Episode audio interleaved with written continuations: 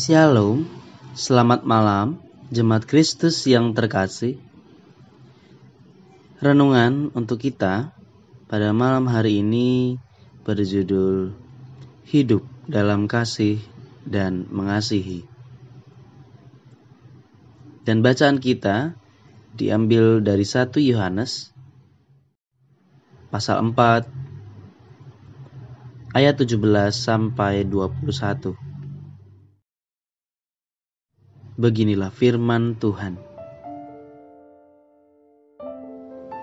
Dalam hal inilah kasih Allah sempurna di dalam kita, yaitu kalau kita mempunyai keberanian percaya pada hari penghakiman, karena sama seperti Dia,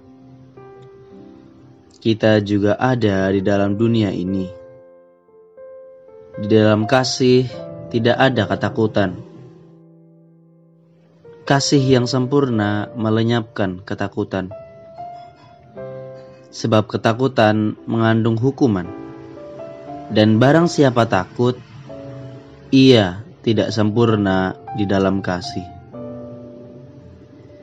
Kita mengasihi karena Allah lebih dulu mengasihi kita.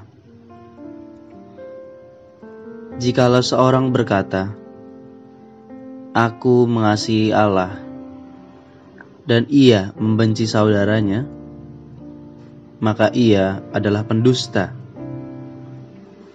Karena barang siapa tidak mengasihi saudaranya yang dilihatnya, tidak mungkin mengasihi Allah yang tidak dilihatnya. Dan perintah ini kita terima dari Dia. Barang siapa mengasihi Allah, ia harus juga mengasihi saudaranya. Bacaan kita saat ini tampaknya sudah sangat sering dibahas dalam khotbah-khotbah ataupun renungan harian, karena berbicara tentang kasih yang memang tidak ada habisnya. Karena memang inilah yang menjadi perintah utama dari Allah untuk dilakukan setiap anak-anaknya. Karena memang inilah yang menjadi perintah utama dari Allah untuk dilakukan setiap anak-anaknya. Selain itu, berbicara tentang kasih tidak ada habisnya. Karena tema tentang kasih adalah pembahasan yang cukup luas dan memiliki banyak sudut pandang.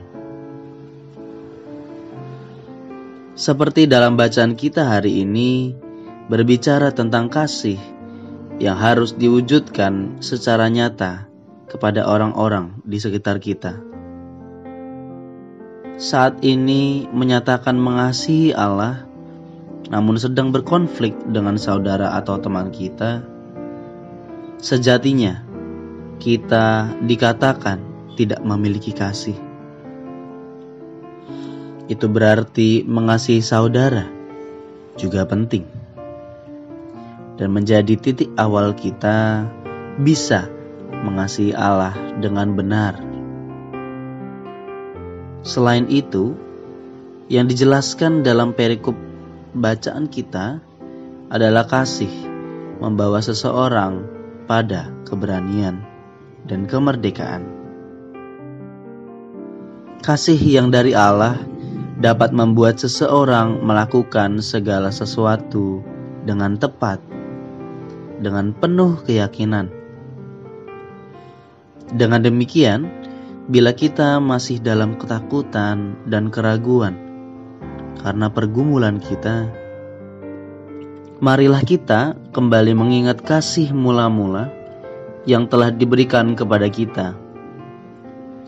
Marilah kita mengingat pengorbanan Kristus di atas kayu salib. Ia melakukan itu karena kasih-Nya kepada kita,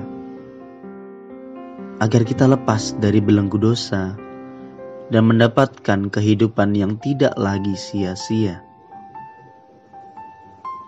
Bila kita mengingat hal itu, seharusnya kita dapat menumbuhkan keberanian dalam kasih secara bertahap.